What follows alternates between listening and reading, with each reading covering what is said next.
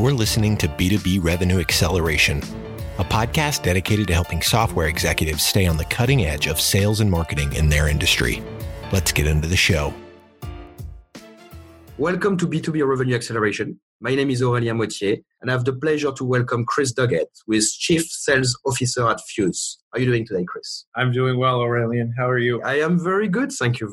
So the topic for today is quite a broad one, as we had the opportunity to discuss in preparation to the podcast. It's about scaling sales in fast-growing B2B tech companies. So that's a bit of a mouthful, and I think the topic itself is, is full of full of interesting sub items. But before we go into the detail of the conversation, would you mind introducing yourself and what you do for Fuze at the moment? Not at all. So I'm the chief sales officer at Fuze, but really my responsibility is around all of sales and yeah. also professional services. Okay. So for us, that's about how we deliver, activate, and configure and deliver our service to, to customers, including helping them with adoption, moving from a legacy system to the cloud. Yeah and uh, and everything that comes with transforming their organization. Okay, that sounds fascinating.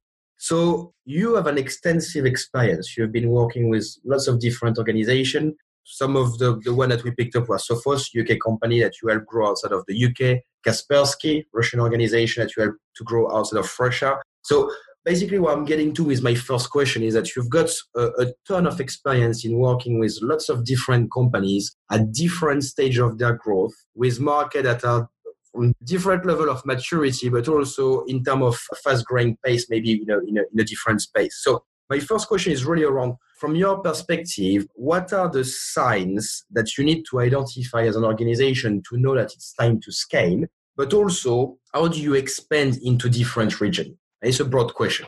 So, so it's a it's a great question, and there is a lot to talk about, as you yeah. mentioned, in in terms of scalability. The first one, great great question. How do you know when? What is the catalyst for looking at scalability? For a lot of companies, especially early stage companies, it tends to be driven by actually they're they're reacting to something. So. Yeah. They may have a lot of inbound inquiries and they can't keep up with the lead flow sometimes or they have partners if they have a partner model who are getting frustrated because the sales team is not being as responsive enough on quoting and on the sales process. That's another example. Um, you may actually see sometimes your sales managers who manage a team asking for more people and quota. And that's usually a sign. yes they all, they will always ask for more people and yeah. more resources and more leads but when they're willing to take quota along with it that's fine. then you know that they believe that there's an opportunity for growth. Absolutely. so you see lots of things where typically small companies are going to be more reactive because they're being more successful than they even planned on which yeah. is great. Yeah. And they have to to try to put things in place to capture the opportunity. For larger companies, it tends to be more proactive. It tends to be more the result of a planning process. And when you're at a company, let's say you're at a company that's a 50 or 100 million dollar company and your board of directors and your CEO says we want to be a half a billion dollar company or a billion dollar company. Well, you have to ask yourself, well, wow, how are we going to get big there? Change culturally, yeah. team, exactly. yeah. That's a very different size than where we are today. How are we going to do that? And that usually causes you to be more proactive. There's a famous quote from a hockey player, Wayne Gretzky. I'm sure you've heard it because we use it a lot in sales. Absolutely. But he said, I don't skate to where the puck is, I skate to where the puck is going to be.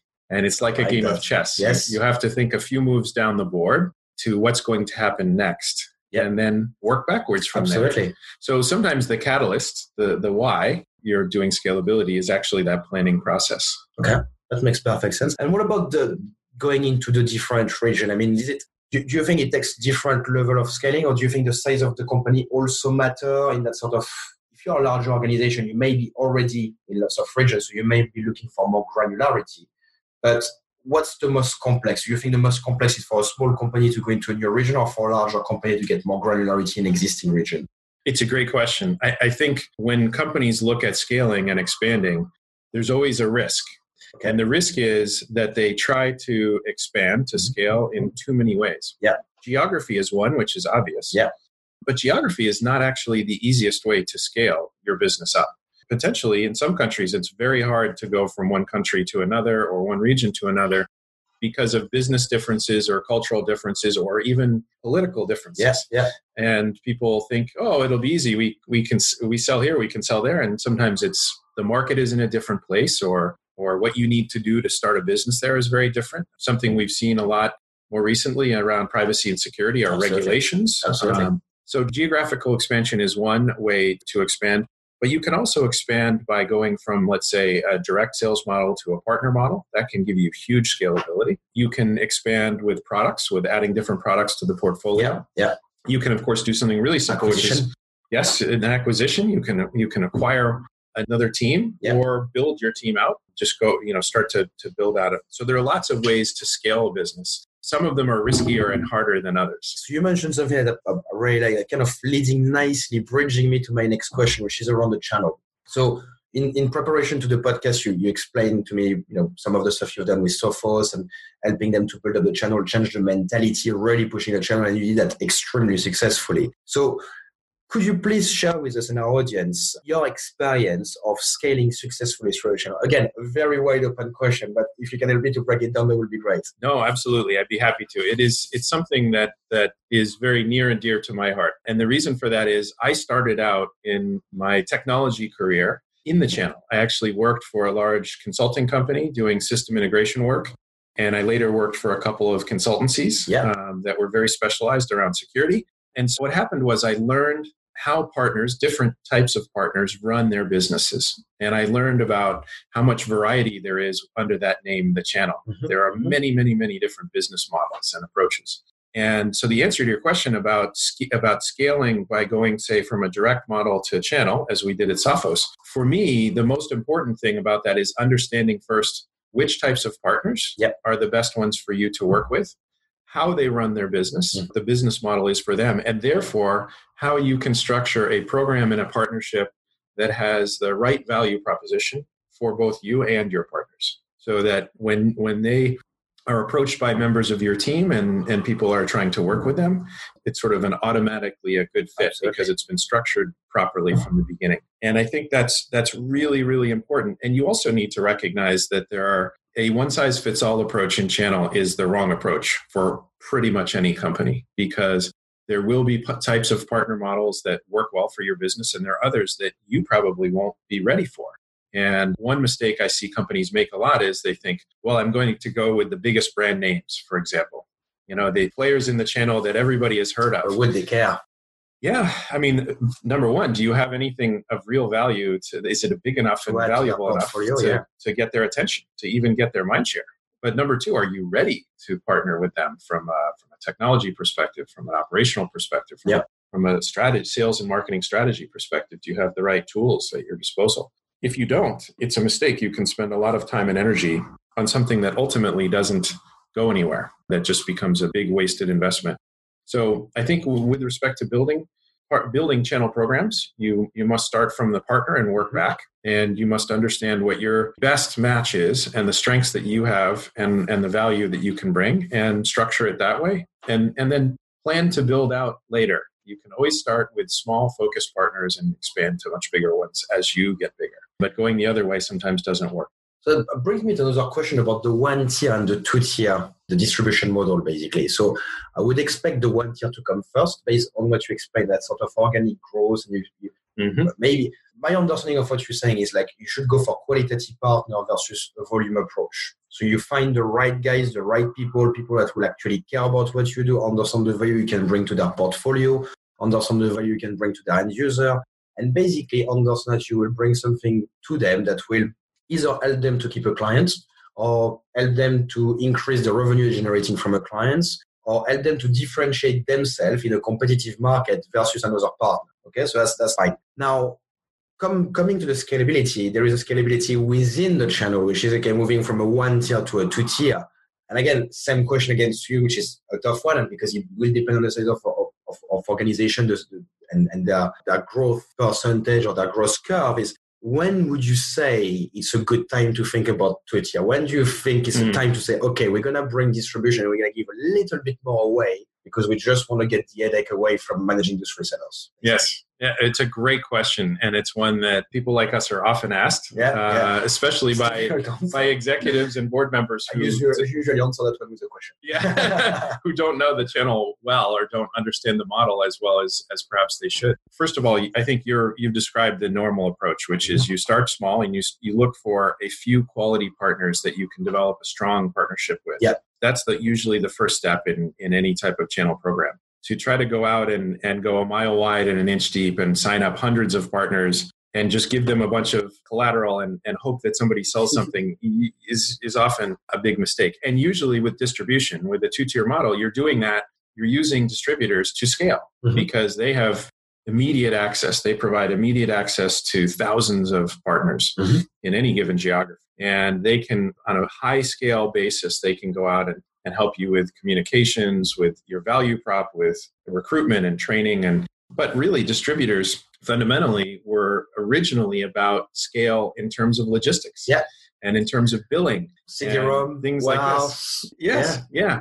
So, so you have to realize that's where their their fundamental strength lies: is scale, yeah. large scale channel operations. And you, of course, will get there at some point. I think you know you get there when you have a large enough channel business, not just the number of partners, but the volume of deals that you're doing, that it begins to strain your operational capacity. That's often a time, and that operational capacity, by the way, might be the quoting process, or it might be the billing process, or you know, it might be a number of different things. For companies that are respond that make physical products, it's certainly inventory is a big Absolutely. big piece of the puzzle. For software companies, it's it's not it's, it's not inventory related, but some of these other functions. I think when you when you begin to feel the strain of growth and you you hit the limit of your own scalability is when two tier logically comes into play. However, if you wait too long, it becomes difficult because that that last piece you mentioned about giving them a few points, so to speak, essentially you're going to be paying distribution. By the time you get fairly big, it's usually millions of millions of dollars that, mm-hmm. that are those few points. And if you wait too long, that can put can pose some challenges in the, the short term planning process you know, I've been asked before by a board member, how do we replace the revenue that's that, going to the distribution? That's that we're now giving to the distributor effectively. Mm. And the answer is by unleashing that that scalability, yeah. by by taking, you know, having the right programs in place and taking trading some margin for for a lot more scale, for yeah. a lot yeah. more volume and it's the old you can make it up on volume equation. That, that, so that makes sense. My caution is don't wait too late though, because the further along you get, the the more quote unquote expensive it is, so to speak. And the biggest the move will be, as well as uh,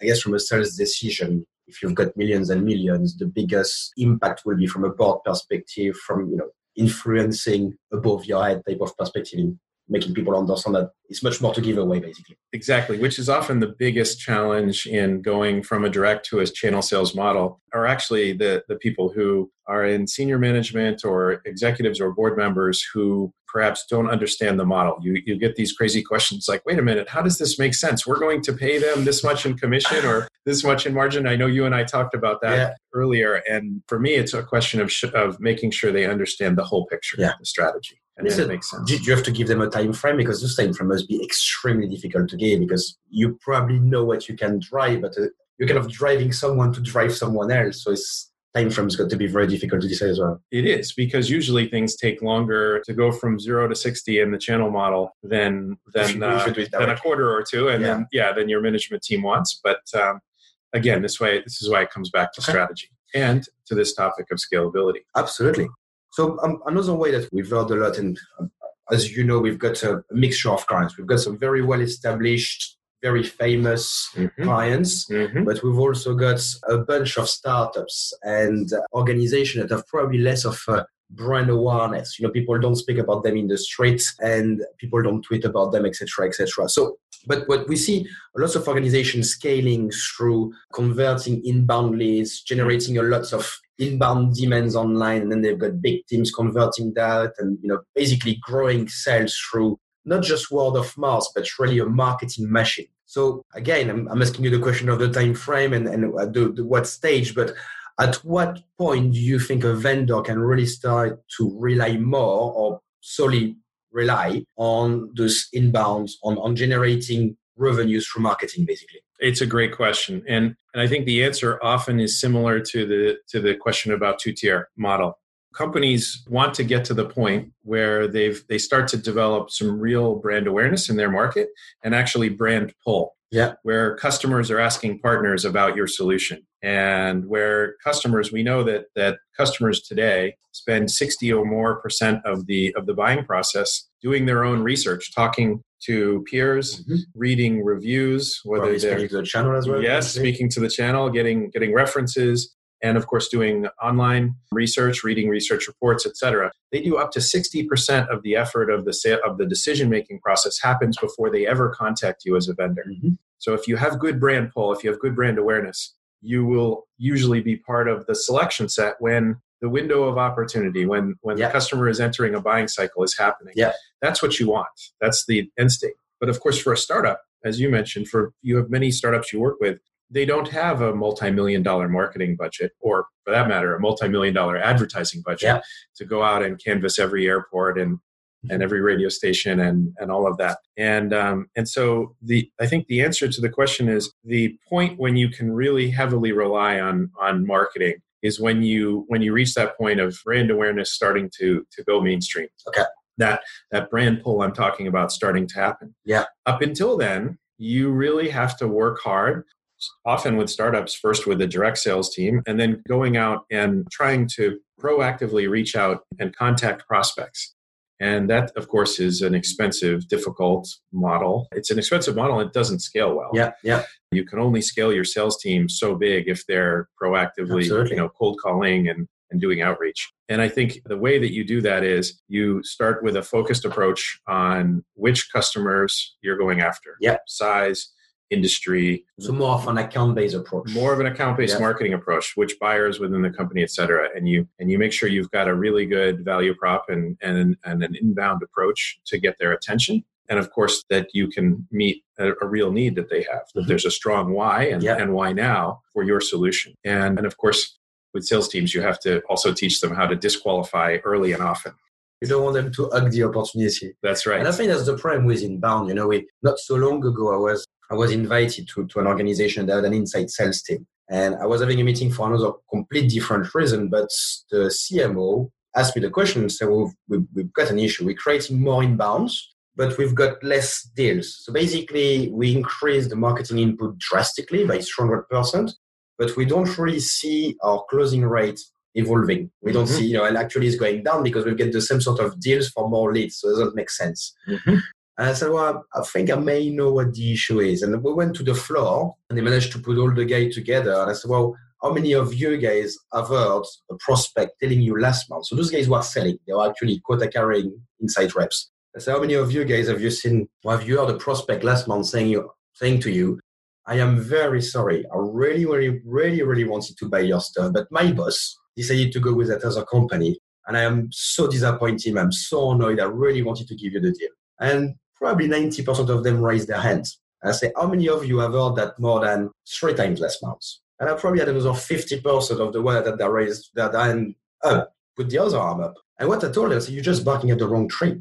You know, mm-hmm. and what you've got with inquiry, the people who actually do the research, the people who will spend time doing things, etc., make you feel very comfortable in the sales process. I mean, probably have been in enough sales process to realize that authority is very important. And sometimes selling a big deal is not to a nice person. It's right. actually to someone who will challenge you and you challenge them back. And it's a bit of a healthy battle to get to where you want to be. But when you are a bit more of an earlier, you know, less mature, I guess, sales individual, find that someone respond to the phone. Someone yes. call you back, they respond to your email, makes you feel very good. Basically make you forecast something based on how great you feel about it rather than qualifying properly. So that, that was my little story to, to highlight the, the point that you just made you're absolutely right. And this is a very, very common problem, especially in, in younger companies or smaller companies with younger sales teams. Cold calling and outreach is hard. Yeah. It's hard, especially, you know, because you, you, have to get a lot of no's before somebody will even talk to you. And, and, so, you, of course, you, as you say, you hug that opportunity. If somebody's, ta- oh, somebody's talking to me, I want to do this. It's a great first step, but it's only a foot in the door, as they say. We talk about at our company with the sales team that I work with, going about going wide in the account. That's critical. That's the point I was just champion. about to make. Yes.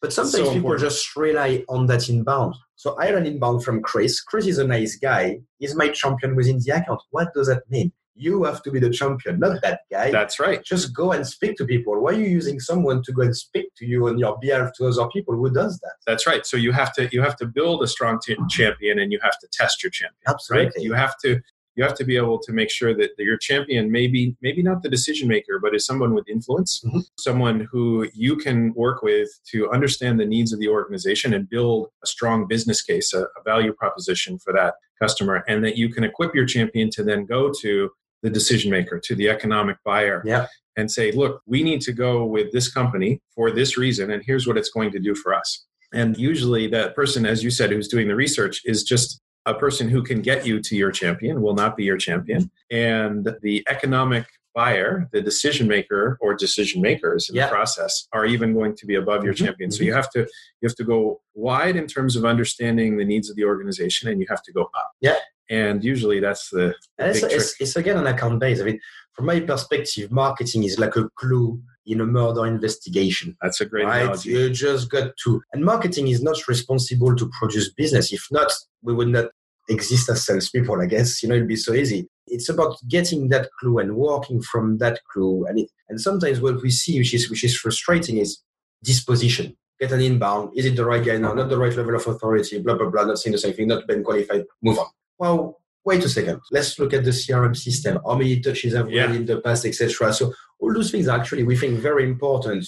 And I think you do it more the larger the account. Obviously, the smaller yes. the if you're getting a, a 10 man company, you probably want to have run rate. Yeah, you have to just go quickly. Exactly. Yeah. But the largest is, is well, that should be another, another topic completely for a podcast, but uh, it's a, such a great topic. Well, and with your permission, I will. I love the analogy of, yeah. of it being a clue in a murder mystery. Yeah. And I had never thought of it that way, but you're absolutely right. As you're scaling a company and building a sales force and, and building more skills and acumen in your sales force, it's very similar to detectives yeah. in in a in a police department, right? The, if you think about it, you have to teach them what are the clues to look for who do you talk to and what questions do you ask them to get to to, to figure out the story yeah and what are the patterns that you look for it's the same thing in Absolutely. sales when you're doing this type of an approach and then you can replicate that pattern you know you got you know exactly. what the pattern is with experience you just know in which situation you are which is your user case and off you go and very good detectives yeah. can get to the get to figure out who is responsible for the crime very quickly Absolutely. and with a lot of accuracy coming to this point, so I'm, I'm getting to my favorite question I think that I wanted to ask you, so I've been burning for it. So obviously, looking at your CV from a long time after, it looks like it was an easy road to scale. The lack of Sophos, the lack of Kaspersky, what you've had Fuze was a walk in the park. You've done so well. We look at it from now. Thank it's you. fantastic. You're but, very kind. But when you probably did it on a daily basis, I would have expected a tremendous amount of tension, tremendous amount of pressure, a tremendous amount of impatience, particularly from board CEOs and things like that. And that's probably not on a daily basis as glamorous as it looks when you look back now. Okay. But so that question, so I'm getting to my question. When scaling, what are the KPIs you need to, to monitor closely and you know to, to assess how successful the, the scaling process is and also make decision on what needs to be redone, reviewed, what needs to be killed, what needs to be invested on? Mm-hmm. It's a great question, and and it's an important question because if you get, it's all about balance. If you get the balance wrong and you go too fast or too slow, the consequences are not good. Mm-hmm. The performance will not be good, and so KPIs are really important. One thing you're looking for with scalability, obviously, is the growth rate. Yeah, you're looking for what's the velocity in the business? How quickly are things being done, and yeah. and how fast are we growing? All right, you know, are we able to maintain or expand on that growth rate? So that's one factor, but growth rate alone is is dangerous right? Mm-hmm. if you grow fast but you start to drive up your customer acquisition costs with an inefficient model for example then you're you may end up in the wrong place. Yeah. So you have to look at efficiency and productivity in addition to to the growth rate or the velocity of the business. So efficiency can be measured by things like customer acquisition cost or, or cost of sales as a percentage of revenue. That's pretty easy to, to measure and of course productivity you can measure as well on for example a per head basis. Yeah. How much is each salesperson on average able to generate?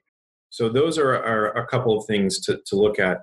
Behind them in the bigger picture should be the where do you plan to get to from a cost benefit mm-hmm, perspective? mm-hmm, mm-hmm. Um, because over time as you scale a business the, one of the big goals is uh, economy of scale as as you you're not just trying to grow your business but you're you're trying to to over time make it more efficient because often when you're a small startup and you're using a direct model it's not very efficient but it's how you get started mm-hmm. mm-hmm. and then when you fast forward to the future when you have a big company and lots of partners and an ecosystem it can be a much more cost efficient and time efficient model so i think you look for those things as financial metrics however one of the other most important things to scaling a business is people. And if you only manage by the spreadsheet, by the by the financial metrics, you run a big risk of going wrong with people. Because of course, as you manage a sales team, for example, you have to think about what are the targets and what are the quotas and are people able to earn a good living yeah are the targets set high enough that you're incentivizing the you know you're headed in the right direction but not so high that it seems it's unattainable yeah right mm-hmm. yeah that it's demoralizing for people because of so you have to get the the blend right and that comes down to a, a bigger picture formula which is how many people do i need in what areas to target which customers yeah. to get and getting that that formula of the business team right the the productivity model correct is really important and the, back to your KPIs, one of the things that you need to look at is employee retention mm-hmm. and employee development. If you're getting the balance right with your sales team and, and more broadly with other people in the team, marketing, professional talent services. management, basically, how yeah. manage those talent and retain the talent in the business. If you're doing a good job, it can be a strong driver for growth, and you will see that in, in high employee retention numbers. You'll also see that in terms of development for people. People in a, in a very strong, productive organization will have the opportunity to progress in their career. And so, my experience is the more you pay attention to it and the more effort you put into doing that right, the more the scalability and the growth comes in a healthy, productive way.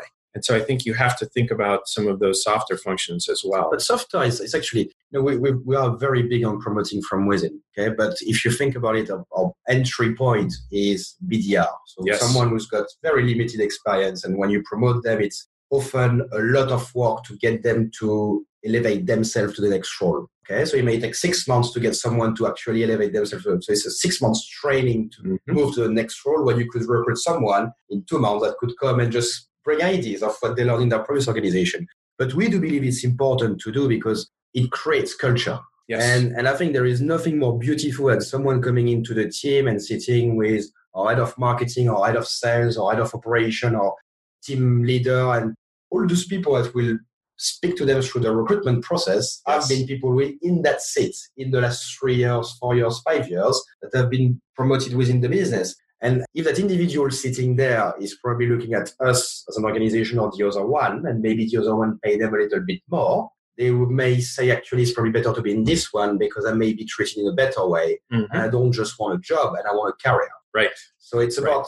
driving that sort of things as well for us. And I think we call them soft, but I think they are so important. I agree with you on that one. I totally agree with you. I to- and there's nothing better than seeing somebody come into the organization as a BDR and ah. in a year or a year and a half have the opportunity to move into a sales role it's a big jump as you pointed out. It's one where you see a certain amount of failure because it's a it's a pretty different job and, yeah. and it's sometimes a big jump for people. So not getting your timing right. But That's it's yeah you, you get the timing right but it's also very smart because you do build a strong culture. You're also in a great position to assess does that person have the innate capability the talent to do that and if the rest of the team supports the model, yeah. they are going to be a safety net for that person as they make that jump yeah. to try to help them along. And, and when they're struggling and, and they're looking for answers, they, they get answers from Absolutely. their colleagues. And when you're absolutely right, you can create such a strong culture when you when you create that environment. Yeah. And it, it's self reinforcing and it and you develop a lot of momentum and esprit de corps and, and it becomes really powerful. It is easier and faster to hire somebody outside who has already done the job but it is often better, stronger, and lower risk to do it internally if you do it the right way. And if you just promote something from someone from within, you probably would expect them to stay for at least twice longer as someone from the outside. That's someone right. who makes someone who makes a lot of horizontal move versus someone who does vertical move. That's what I look at on CVs. Yes. When people come and say, well, you say in that company, have you been promoted once in your life? No. Oh, you've done nine months there, nine months there, 12 months there, six months there. you are in sales. Why do they, if you are good, why are they not keeping you? Right. Why are you not staying and progressing? very unlucky. Yeah. So uh, anyway, so that's, that's, so true. That's that's a that's a funny story. So we, we, are running out of time now, and I know that you need to catch a plane. So thank you very much for coming with us today and actually doing the the podcast and recording the podcast in person. But if anyone wants to get in touch with you, Chris, to either carry on talking about some of the topics we had today, pick your brain up on something, discuss about Fuze and what you're doing, what's the best way to get hold of you? Ah, that's great. First of all, thank you for having me. I'm happy Pleasure. to be here. It's been a pleasure as well. It's it's great to compare notes with your background and a shared love of sales and growth and a bit of passion. Yes, a lot of passion. we're looking it's, at each other NDIs when we do it. It's, it's fantastic. It's, yeah, it's a great conversation. So thank you. Best way to get in touch with me is either to reach out to me at Fuze. Yeah. Everybody there knows how to find me, or on LinkedIn, I am C Doggett, and that's D O double G E double T. Perfect. Well, it was a great pleasure to have you on the show today. Thank you very much, Chris. Operatix has redefined the meaning of revenue generation for technology companies worldwide. While the traditional concepts of building and managing inside sales teams in house has existed for many years, companies are struggling with a lack of focus, agility, and scale required in today's fast and complex world of enterprise technology sales. See how Operatix can help your company accelerate pipeline at operatix.net. You've been listening to B2B Revenue Acceleration. To ensure that you never miss an episode, subscribe to the show in your favorite podcast player. Thank you so much for listening. Until next time.